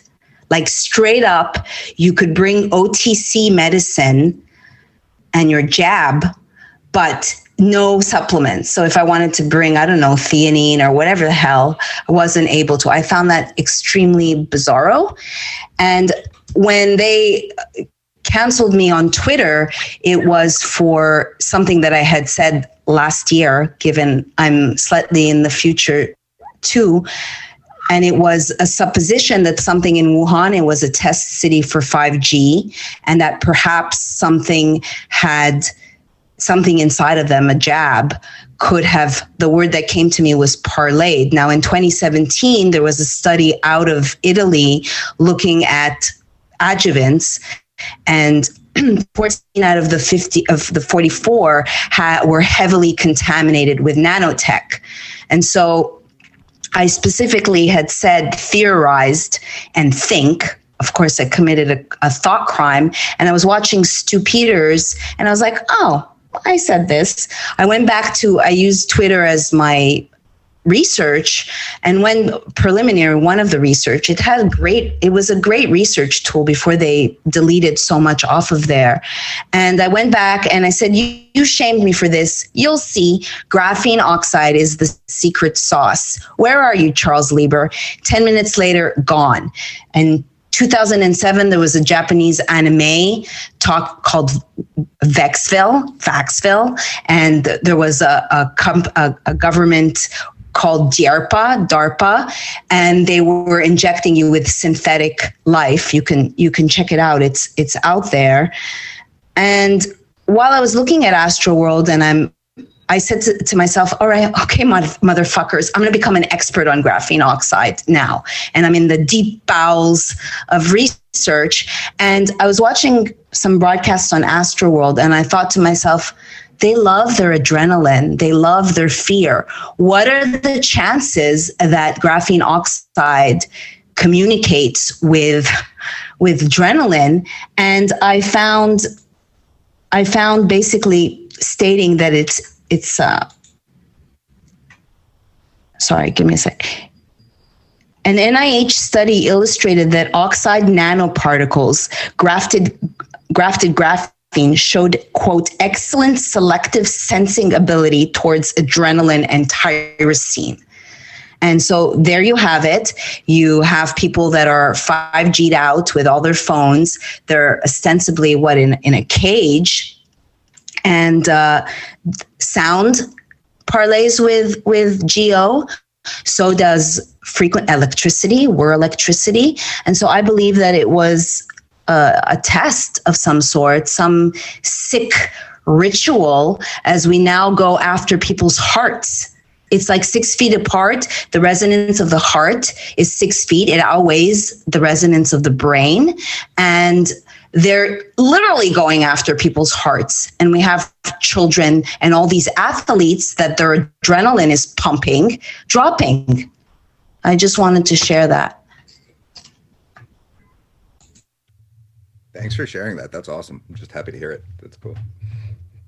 Anybody else have anything they want to they they think is a topic that maybe demands more There's attention? been a couple of court cases that have been going on the last couple of weeks. I don't know if anybody's noticed it or not, but I mean, there and, and of course I'm talking about Ahmaud Arbery and Ghislaine Maxwell because there's nothing else that's been in the. new Did you see though the closing? I think we brought it up in the chat a little bit. The closing arguments for the Rittenhouse case was today.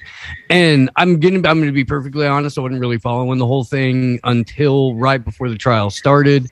Uh, I've got a friend named Kristan T. Harris who has a show called The Rundown Live. He's a Wisconsin native. He was there filming from the parking lot that night. His phone died literally like 40 seconds after uh, the last shooting but everything else was live streamed and broadcast. So he hit me up. He let me know that he was probably going to be testifying. So I had him on the show, and then I started, like, not you know obsessively, but uh, uh, it stayed as current as I possibly could with this thing.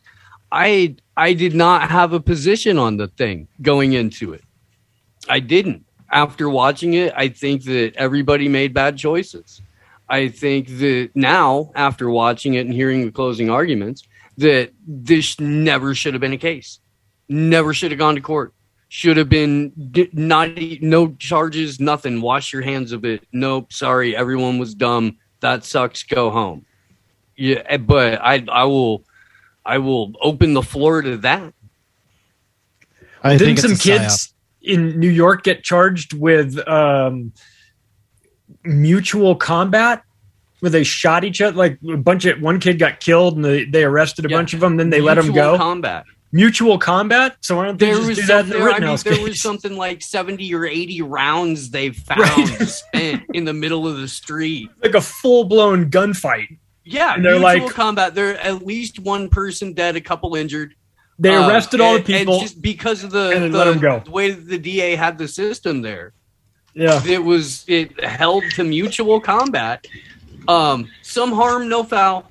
Just a Walking- matter of time before that becomes Mortal Kombat. It's just going to Well, you need Buckethead And it's gonna be there part of society. the soundtrack. And otherwise, it's public just pointless. dueling. Or Nancy Pelosi in one of the matching fucking Mortal Kombat masks. She wears in front of the camera. I swear to God, dude, it's the creepiest shit. Anyway, sorry. Just to reiterate on that topic, I, I think that Wittenhouse thing is like a whole psyop. I don't think it's real. I think it's a distraction because you know, recent on Friday, the the, uh, the federal courts, appeals court, put a stay on on Biden's max uh, vaccine mandates. So all that's been going on over the weekend, but nobody nobody in the mainstream is talking about it. They're only talking about. You know the what else happened trials. on Friday afternoon? The CDC moved the goalposts on uh, all kinds of vaccine related things. Yep. That that now um, they're saying they may have to. They booster might be the wrong word. That uh, because the efficacy is a little bit less than what they had originally intended.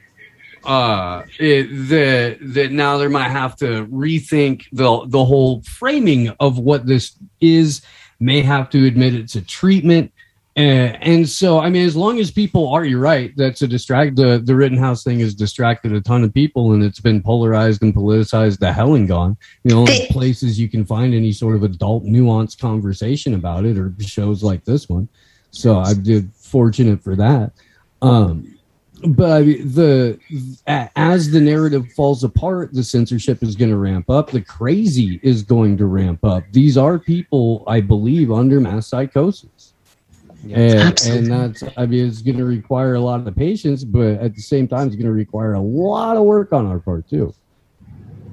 Oh my God. I just want to say that six hours ago, Eric Feigl-Ding said definition of fully vaccinated is changing. It equals three shots. UK's definition of a fully vaccinated will change to account for COVID 19 booster. I've been urging for this change. CDC Gov needs to adopt ASAP. Israel and UK have both been updated. Hurry up. Stupid. Any, any last words? We'll- we'll- At the end of the show, we like to give everybody an opportunity to plug their work and what they're doing because a lot of people do listen to the show. Not everybody watches. So uh, they hear your voice. They might not know exactly who you are or what you're doing. So uh, if you guys want to go around, we'll go around and, and let people uh, know who you are, what you're doing, how they can connect with you, your websites, all that stuff. Um, anybody want to jump in first? Okay, so I'll pick somebody. Um, I'll jump in first. uh, Ricky, I'll, I'll take one for the team. Uh, thanks for having me on, by the way. It's been really fun to connect with everybody and, and have this chat. Um, so you can find my website at uh, america21century.com. And what we're doing is basically I'm doing sustainable development and Agenda 2030 at the local level across the country. Um, we've actually had some success so far in ending climate membership in Montana. So uh, that's the primary purpose of the organization is to essentially separate ourselves from technocracy before it comes to pass in 2030, and we will just float away on the lifeboat as everything else hits the Titanic. That's the plan. Uh, so you can connect with me there. You can also find me on Telegram, Facebook, and all that stuff. Second, third time on Facebook. Um, Marc Malone, M A R C M A L O N E. Nice. Don't do drugs. You, you want to jump in, Phil? Because uh, you stayed up late, and uh, the least we can do Hey. is Ricky, No, I've no, just no, no, cracked. I didn't- I'm still cracking beers over here. I'm here for the long haul. I'm actually. I didn't um, stay up late. I had to wake up early. But don't worry, uh, I had some modafinil and some phenylpiracetam and a cup of coffee. So woo, I'm doing fine right now. I'm actually. I'm actually Uh, drinking yeah. Corona, Philip. I'm drinking Corona. Just to, Hey, be careful with that. I, I I I hope I hope you're vaxxed before you got that corona there. yeah, I've heard nasty things about it. But uh, Who's uh, going? anyway- Uh, Ricky, Ricky, who's going? Because you said Phil. Did you say Philip? Phil. Oh shoot, you're right. Phil and Phil. Oh my gosh, you're the one that's been up late. I, it's all right. It's all right, Phil. Don't What- worry about it. Tell you, I'm, I'm here for the long haul. Um, just want to say thanks. thanks for uh, having us again. And uh, it's been good fun. I've learnt a lot. And um, I'm from the Amish Inquisition podcast. You can go to the amishinquisition.com. We're uh, binging on sort of old history and esoterica and stuff at the minute. And uh, we do that, we guess, and then we do some news analysis and try and make light of the fucking craziness that's happening. All right. It's such a good show. It's, it's Thanks, so Charlie. Worth, it's so worth checking out, man. You're it's such a really fun. Sweetheart. I Um, mean, how- I'm just saying, let's. There's plenty of room for people How- to take on more more shows. How many how many satoshis did we agree for that for that little endorsement? Drop. It's a proper show. Check it out. Uh, who who wants to jump in next? Uh, Anybody? Uh, M- Mikey? Because I'll, I'll jump in real quick. Uh, I I'm Steve Poikonen. I have a show called Slow News Day. You can find it on the Rokfin at, at rokfin.com slash slow news day. The website is slownewsdayshow.com. Uh, if anyone has uh, you know guest suggestions, uh, hot hot tips, stuff like that, the email is snd show at protonmail dot com. Um, Ricky, Charlie, Sam, Mike, you guys are, are incredible. Uh, this show is amazing, and I am uh, just still to this day stunned that I'm on it. Um, you guys rock. You do. Uh, and thank you everyone for for participating. It was yeah, just lovely discussion. You guys And just to clarify, he said hot tips, not dick pics to the email. Okay. I, you know, I mean, that's that's preferable. I would take the the hot tips uh, in terms of knowledge, not not dome. You can do right? both, what you're But I, you know, I mean, I don't, I don't judge. I'm just probably never going to talk to you again. Uh, in fact, no, that's not true. I do judge. I may come back to make fun of you. So send them at your own risk. Yes, is what he's saying. you might get the feedback. Mikey, you want to jump in next? Yeah, sure. Thank you so much for having me on here. I, I've been a big fan of your show and the Ripple Effect podcast, and it's it's such an honor. I didn't think I would have anything to contribute, but you were talking about something that I was just it was really dear to my heart, and and you know it, it felt good to contribute, and and uh, yeah, our our show uh, we just did an interview together, and it's going to air this Thursday at eight p.m. Uh, Central Time, and then uh, this this weekend, this Saturday, November twentieth. If you're in the Dallas area, come by to um, Vector Brewing Company because we're having a flat Earth meetup. It's it was kind of like spur of the moment. We, I actually just planned it today because uh, on the flat Earth uh, Sun, Moon, and Zodiac app, I mean, there's like 150 people in my area. So I was like, you know what? Fuck it. Let's just invite everybody to get everybody to come over. I'm going to have copies of uh, living wills and affidavits. So if you ever get in a position where you're going to be in the hospital, you have to have an affidavit and uh, living will. Otherwise, they're going to eject you with that remdesivir and all that other bullshit. That's gonna that's gonna kill you. Because uh, we lost three people within a, with a span of one month, and it's all because of remdesivir. Yeah. And they call it something else. So there's it's under three different uh, medical, uh, you know, pharmaceutical names. So all that is included in the affidavits. So if you do end up in the hospital, um, you know, it's all listed. I did a lot of research to put those those uh, those medications in there. So they can't do anything without your consent, and you have to have it in writing, and it's got to be notarized and registered with the, the county clerk's office. Otherwise, the hospitals are going to follow protocol no matter what you say. So, yeah. And so, where can people listen to your show? You want to give them a, Oh, uh, the website is uh, kgup1065.com. Uh, you can find find me under KGUP Presents on YouTube. For now, it's still there because we I haven't talked about anything that could get me banned yet. But it's I, I know it's going to happen, and I'm going to have to get my channel on Rokfin and BitChute and all that. But I'll, I'll put it in the chat. you, you want to j- jump in, Philip? Th- this Phil. Okay, okay, yeah.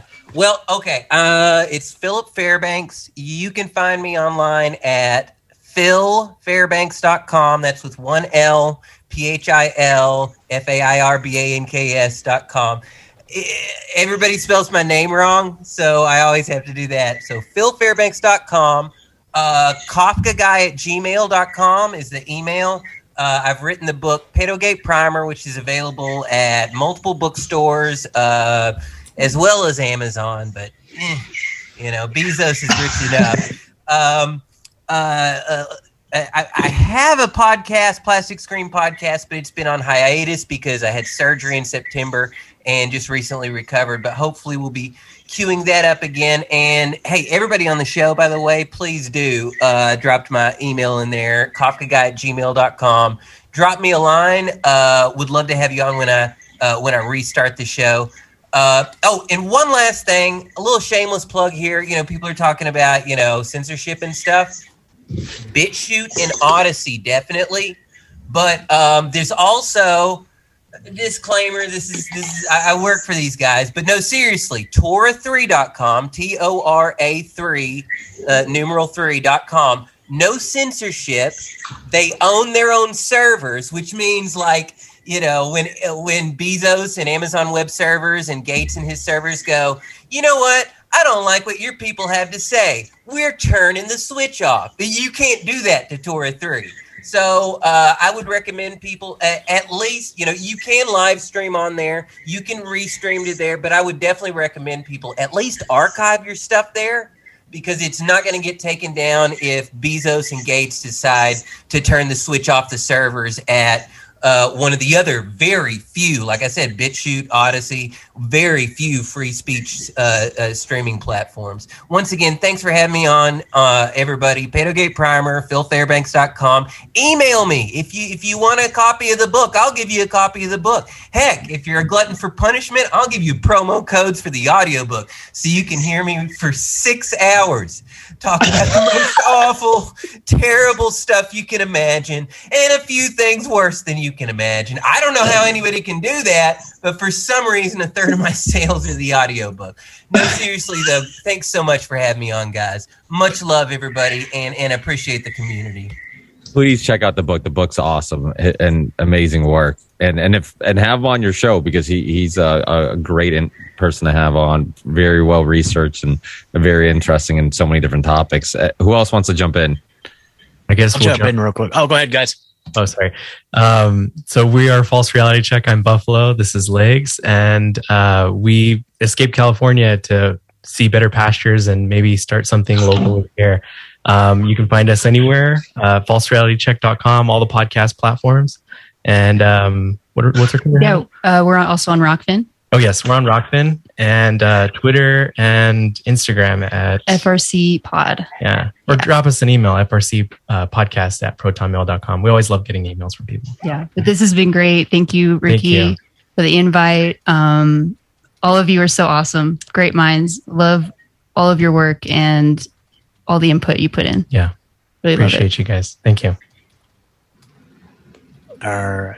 Yeah, you guys, you guys, you're not listening to False Reality Check. You're missing out. So anyway, uh, my name's Scott. I'm with the Truthzilla podcast. I'm one of three hosts. Usually Ed and Megan can't make it on Monday, so I usually come represent. But uh, you know, Ricky, Mike, Charlie, you guys, thank you so much for including us all the time. Uh, Truthzilla podcast. Uh, the main home for the video is rokfin.com forward slash Truezilla. We're on all audio podcast platforms, and anything more, just go to truthzilla.org. So thank you guys so much. We, we got Maryam Teeth. Uh, I can go, sure. Uh, so my name's Teese, and I'm an artist, and I create the show Conspiracy Synergy, which is an outreach tool for your friends and family to get them up to speed on the basics, introduce them to the alternative media, and have everybody on the same page so that we can really get moving together. So if you want to wake up your family in a non-confrontational, inviting, welcoming, funny kind of artistic sort of way, go check out Conspiracy Synergy at conspiracysynergy.com, and uh, hopefully, hopefully you could red pill them in a way that they don't hate having done to them. Awesome, Maryam. Yes. Hi, everyone. I'm Maryam Henein, aka B Lady. I'm a real journalist, not a parrot or a prostitute. And I'm also a functional medicine consultant. Um, please buzz on over to Honey Colony. And uh, I'm not on modafinil, but maybe I'm experimenting with ketamine and depression, maybe. And I've just escaped Chinafornia and I'm in Miami. So if anyone is good peeps in Florida, um, I've also had my uncle die of remdesivir vent two one punch, and I call it remedy severe. Think about that. Um, I just I just premiered a trailer that I'm very proud of with the help of editing from Scott Armstrong of Truthzilla on George Floyd. I put it in I don't know if we can include it. I put it here in, in the group chat. Please check it out. It's very censored. Let's just put it this way. The new defense attorney for Derek Chauvin is sending the trailer to the lawyer. So why is it that I know more about George Floyd than Derek Chauvin's defense? But I do. And it's going to be sizzling. Please support. I'm working on a very extensive detox for the jab. And uh, I will be going to St. Pete to hang out with Dr. Carrie Madej, Peter McCullough, Dr. Sherry Tenpenny, Robert Malone. It's a sold out event. It's going to be awesome. Thank you so much for having me. This is very therapeutic to connect with other like minded individuals who are brilliant. Thank you. Awesome. And and what I'll do is so everybody can connect tomorrow. I'll send everybody uh, a email and get you can send us any links you want in show description. Your trailer would be a great link to have there. Uh, any other things that you know websites or whatever, and because usually we go searching for that, so it makes it a little easier if you just send it to us if there's anything specific you want there. And I'll put everybody's email address in the email so you guys can connect with one another. Uh, and you know, which is one of the beautiful things about this show is really it has we talk about solutions. This show has almost a example of a solution because uh, we've brought people together, different communities, and created a community. So uh, I'm really proud of everybody who who participates in the show and, and what we're doing here. Um, who who we leaving? Just I guess the host, right? So I'm I'm Ricky Varandas, Ripple Effect Podcast, and one of the brothers from different mothers, uh, you know, who hosts the show uh, with my good buddies. So uh, rippleeffectpodcast.com and uh, anywhere you can get audio podcast, you can find it, and uh, video, most pl- video platforms minus uh, YouTube, you can find it there. So. I'm Charlie Robinson. I am one of the bastard children of of this mother of Ricky's. And macroaggressions can be found uh, wherever podcasts are served in audio format. You can find it on David Icke's platform, Ickonic. It's on Rokfin. It's on Odysee, sometimes YouTube. And my new book is called Hypocrisy Surviving in a World of Cultural Double Standards. It is available on Amazon as a paperback and Kindle. It is also available on my website, theoctopusofglobalcontrol.com, where if you make a $10 donation via PayPal, I'll send you a digital version of the new book if you send $15 or more, uh, I'll send you the Octopus of Global Control as well in digital format. So you can, uh, if you're interested in bypassing the Amazon uh, option, I understand. So, Mike, take it away. And my name is Mike. I run the Our Big Dumb Mouth podcast. And why didn't anybody answer my phone? You guys heard it ring and no one picked up? All right. Sorry. Well, thanks, everyone. Uh, we stream live uh, Wednesdays, 7 p.m. Eastern Standard Time on Twitch and DLive and Float because we got kicked off of YouTube. Uh, although we're still posting on there. Um, and uh, again, on Saturdays at noon to the same platform. So thanks, everyone. I think we're getting out of here. Yeah. We're done. It's Charlie's favorite show, so check it out. OBDM is my favorite show, and I have three of my own shows. So Thank you, Charlie. I appreciate that. I want to do a I show with just- Phil, Amish Phil over there. Oh. Let's, uh, yeah, let's get your people to talk to our people, Mike, Okay. and we'll we'll make that happen. I think that. Hey, but hey, I'm can always we, uh, down to clown. Charlie? Always. Charlie, can we uh, can we give a quick shout out to Helen from Berkshire, our sometime producer who set up the Macroaggressions Discord? Yes, the great Oh. place to be. And while you're there, you can join the Amish Discord as well. I had I didn't know of the connection. Yes, absolutely. Helen's the best. Thank you, Helen, for running my Discord. You can check that out. It was great meeting you all. Peace. Later, guys. Peace.